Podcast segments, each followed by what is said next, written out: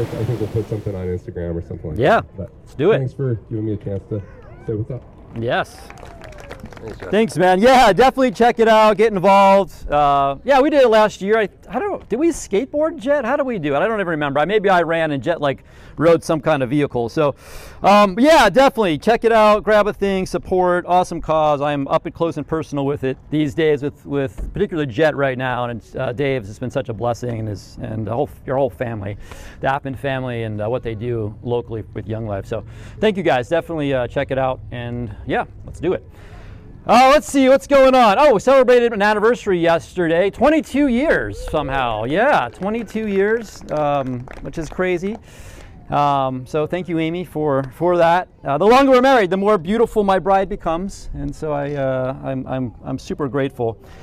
And it's interesting, you know, you chat with people, and we, we have, you know, friends and connections of all kinds, and, and certainly people who've been here uh, have been married 30 and 40 years. So lots of people have gone ahead of us, and, and some are just starting out or can't even imagine even getting started. It's like, how did you know? How did you do it? How do you how did you do this thing? And uh, it's hard sometimes, right? It's just hard sometimes, and particularly for people sort of outside the church or outside of a sort of faith framework. I, I don't know. I don't know how. I don't even know what to tell you. I'm not sure how you even go about it. It's just hard enough as it is. It's, it's harder for Amy. Like, I don't have to be married to myself. Being myself is hard enough. Like, she has to deal with me from the outside. It's, it's hard work. But always grounded since the beginning, the foundation of our relationship. And, and this isn't always everybody. Sometimes you can come out of that. But the foundation for us is the reality that is Jesus. Jesus is the foundation. He, he is the ultimate reality in our relationship. He leads our life together. Right? And that reality forms our, our relationship, the way we interact, our love, our grace, our commitment, our story is informed by the reality of, of Jesus Christ. Now, it doesn't mean it's perfect and we always do that, but that is the foundation. That is the most important thing. That is the keystone, right? I know people go through life all the time without God. I don't know how you do it. I just can't even imagine. It's hard enough as it is. I'm not a strong enough person to not believe in something bigger than myself uh, in, in control, someone a little smarter than me and stronger than me. So, by the grace of God, we walk humbly and, and we love mercy and we do it. And so, but, but coming back to Jesus, who's really the beginning of, of, of all this and, and, and, and, the author and perfecter, and he is life himself. Uh, we're going to talk about Jesus today, not just about what Jesus says for us, because a lot of times we do that, that's good. Get into the text, here's what Jesus said, here's what you should do. Just going to talk a little more about Jesus, who he is. Let's talk about Jesus. And we're starting a, a series about seven weeks. It's called Frameworks. We're going to hit some of these big central topics, foundational sort of key issues are people of our faith, right? So, so Jesus. Uh, next, we're going to talk about the Father heart of God. Josh Murray is going to going to preach next Sunday.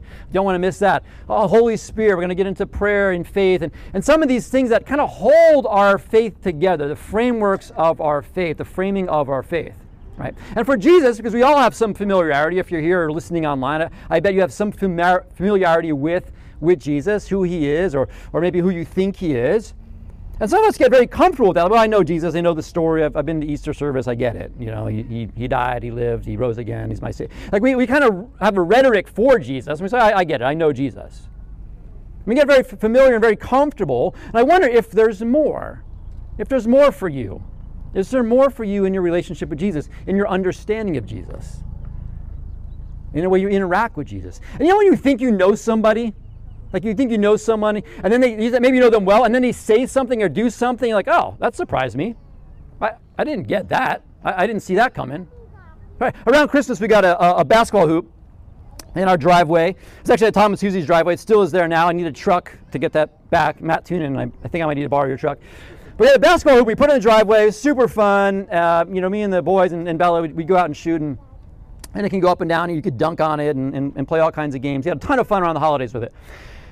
But one day, like after we first kind of got it, I was out and I come home, and Cash runs up to me and he's like, Dad, have you seen mom play basketball? I'm like, What? No. I don't even think mom knows what basketball is. And he's like, No, no, mom plays basketball. Like, she makes every shot. I'm like, What? Mom makes every. So we go out. I'm not kidding you. We got to shoot around, and all the kids are there.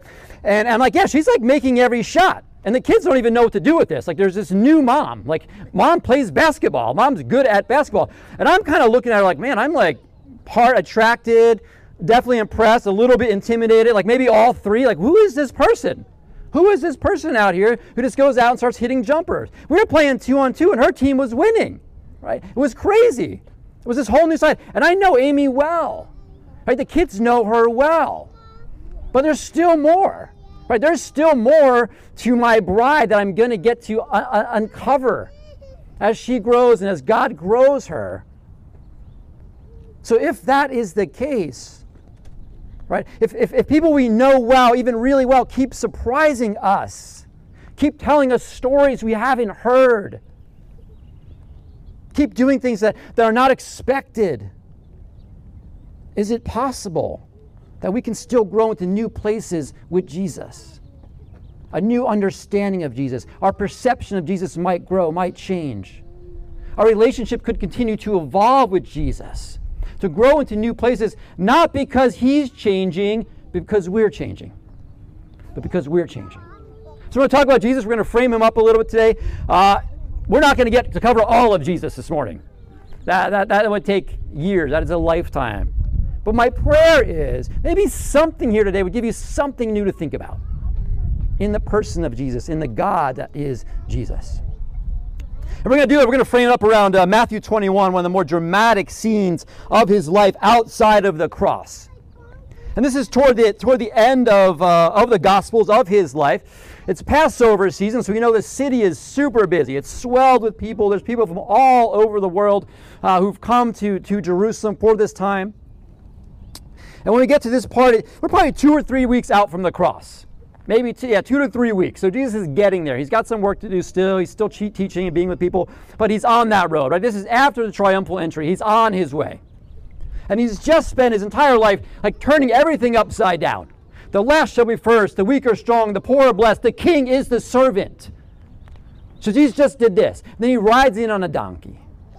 And he enters Jerusalem, and it's busy. Jesus is busy. People are busy. It's go time. We got this festival. We've got these meals to have. We've got all these traditions to, to take care of. And if religion was a seasonal business, this was that season. This was that season. And so Jesus walks into the temple during the season. This is like the mall at Christmas. It's just people are coming in from everywhere. People are frantic. And he goes into this temple where they're just trying to turn people over because they got to come in, they got to do their sacrifice, they got to get them out. He enters the temple courts. This is Matthew 21 12. Jesus entered the temple courts, right? This is the this is the place of worship, if you can imagine. We don't really have these places anymore, but this was a central place of worship. There are priests and there are walls, and there are artifacts, and it was the Holy of Holies. He entered the temple courts and he drove out all who were buying and selling there.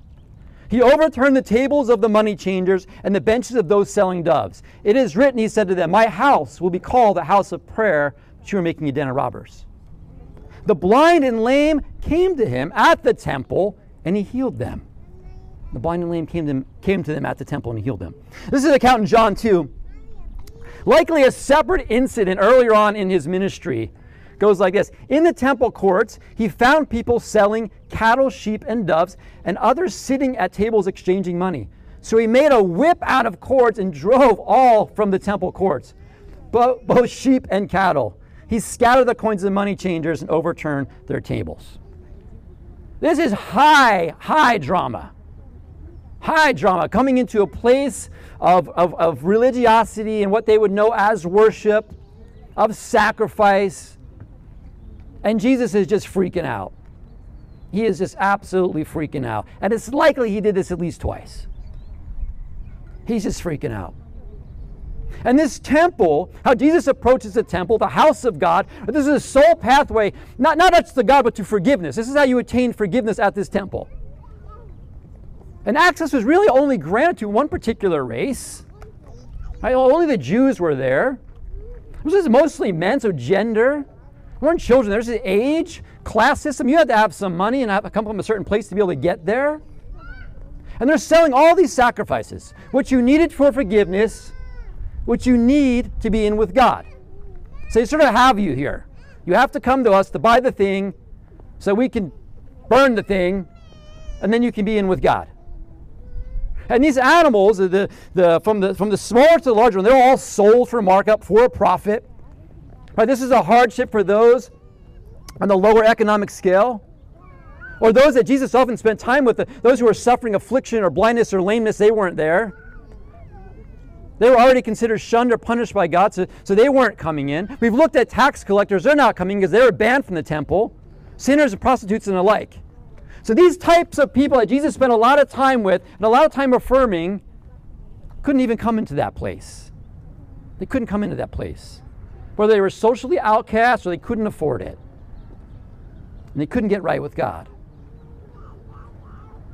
Now, if you had some money, you couldn't just use any money. You couldn't use any coin at this temple. It had to be a special, certain coin, because the Roman currency that was going around had pictures of Caesar on it, and the temple like, we're not having that in here. We are not exchanging it for coins with Caesar. That's not going to happen. So you had these, these other coins that they dug up through, through, through history from Tyre. They actually had another deity on them, but well, it's better than Caesar. So you had to use these coins, these Tyrian coins. And so Jews were coming from all over the civilized world. They didn't have these coins. So what they would have to do when they'd get there, they'd have to change out their coins for these coins. All right, so that, that's the money changers, literally tablers. You'd have to go and like, right, I have this money. What's the exchange? And the exchange wasn't very good. You were always losing out on that exchange because the tablers the money changers were profiting. They were profiting on that exchange. So you could not buy your sacrifice to get yourself right with God unless you had the right coins. And to get the right coins, it was going to cost you. And then you had to buy the thing. By, the time of Christ, this is, this is full extortion. There's large profits being made and reaped at the expense of visiting worshipers. Right? And so this practice, along with the selling the animals, this just enraged Jesus.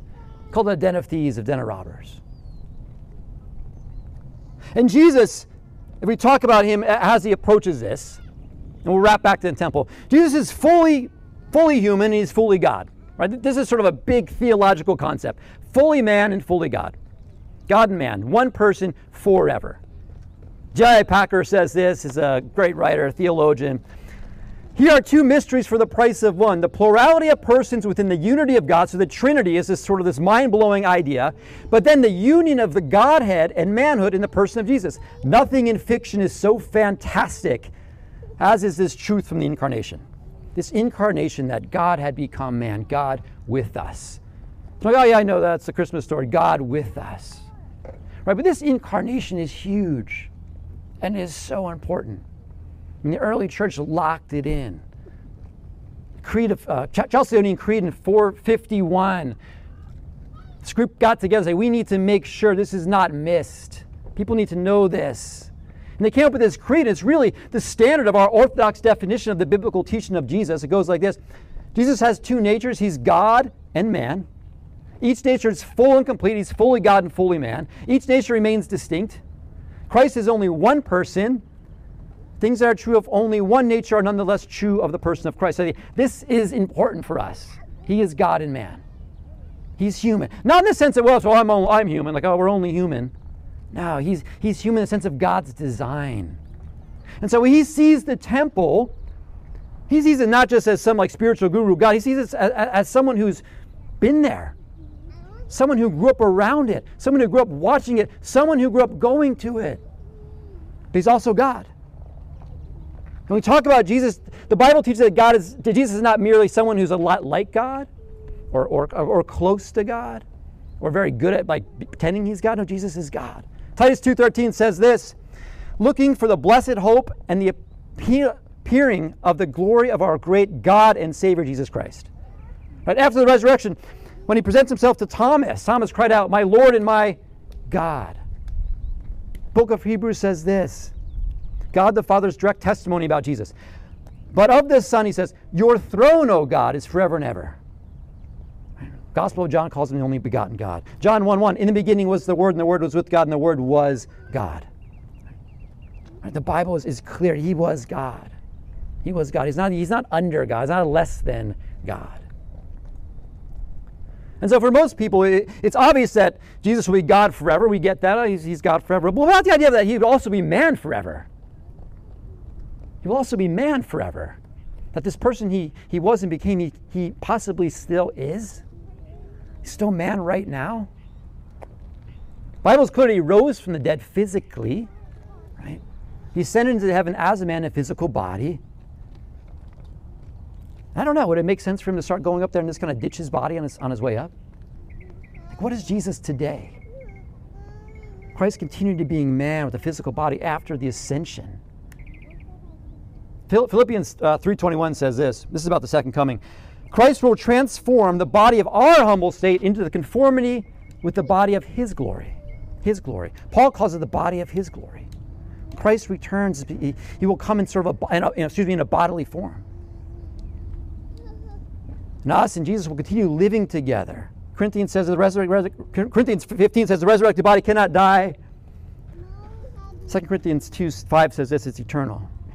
So Jesus became man, and he, became fully man, became part of him as he's fully God. And why? Well, Hebrews says this. He had to be like made like his brothers in all things, that he might become a merciful and faithful high priest in things pertaining to God, to make propitiation for the sins of people. So Jesus relates to us not from a distance, from, but from the present. He still identifies now. It's different than if he passed through years ago. Well, he, he understood people then, but he's, he's been out of this thing for so long now, he doesn't get me. No, no, that's not the case. That's not the case. And so when he comes into this temple, as someone who grew up around it, watching it, observing it, listening there, watching his parents go there. His parents went there, and Luke 2 talks about this. To present Jesus at the temple, they had to have a sacrifice. Joseph and Mary, his, his mom and stepdad. And the sacrifice they made for him was the, was the cheapest sacrifice you can buy two, two pigeons or two turtle doves. They were poor.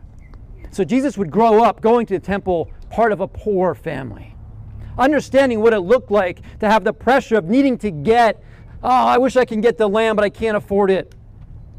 Man, the doves be great. I can't even afford the doves. Watching his parents back and forth, changing out money, having to buy the cheapest of the cheap just to get by. And what would that feel like? What would that feel like? And maybe that had something to do with the scandal of marriage that Jesus was born out of, that maybe it was hard for them. Maybe it was just because life's hard. It's likely Joseph died when Jesus was still young. So he's the oldest brother, right? He had siblings. He had a bunch of siblings as far as we know. He was the oldest brother of a single mom who very likely took over his dad's job and had to work.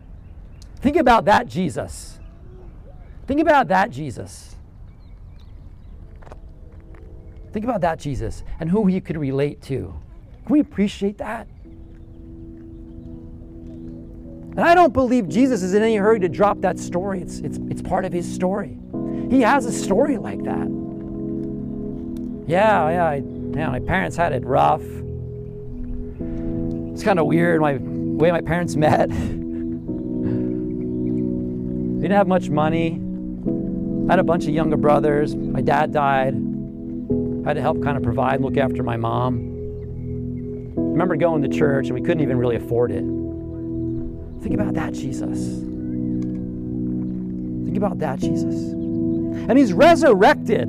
He, he, he dies and he's resurrected into this new glory, right? This new body. We didn't talk about it last week, but one of the things that we can point to when people don't recognize Jesus after his resurrection, there might be something a little different there. Right? He's in his glorified body. It was enough like, oh, yeah, there he is, but it was a little bit different. He's in his new glorified body. But what did he still have? His scars. His scars. Well, Thomas like, hey, where's your scar? He still has his scars.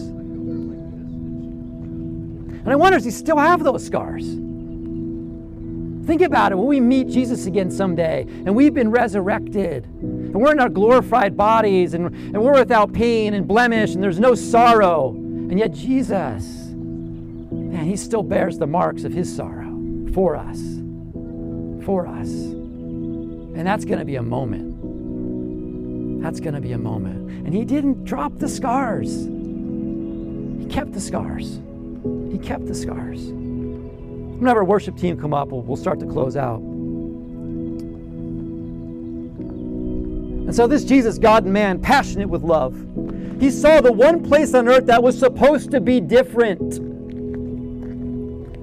In a world full of oppression and corruption and, uh, and manipulation, this place was supposed to be different. My father's house was supposed to be different. And so the one place on earth that was supposed to be different is now part of the problem. And he wasn't cool with it. And he wasn't cool with it. And after he cleared it out, John includes this guy making the whip out of cords and just going ham on all the animals and people, clearing this thing out. What? The blind and the lame came to him at the temple and he healed them. Those who could not come in before. It's like, no, and you, you come in now.